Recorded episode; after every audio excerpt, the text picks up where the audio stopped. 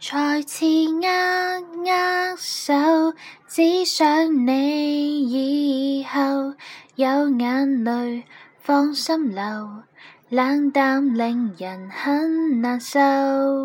无论日后路怎么走，彼此老友角色似旧，以后在动气关头。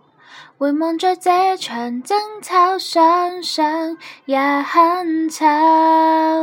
原来朋友仔感情再天真，亦是我永远也会爱惜的人。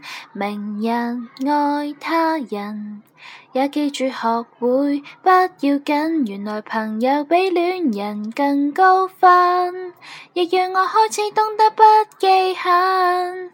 若大家都敏感，我更要永远记得拒绝再因小事怪人。为何没有这条校训？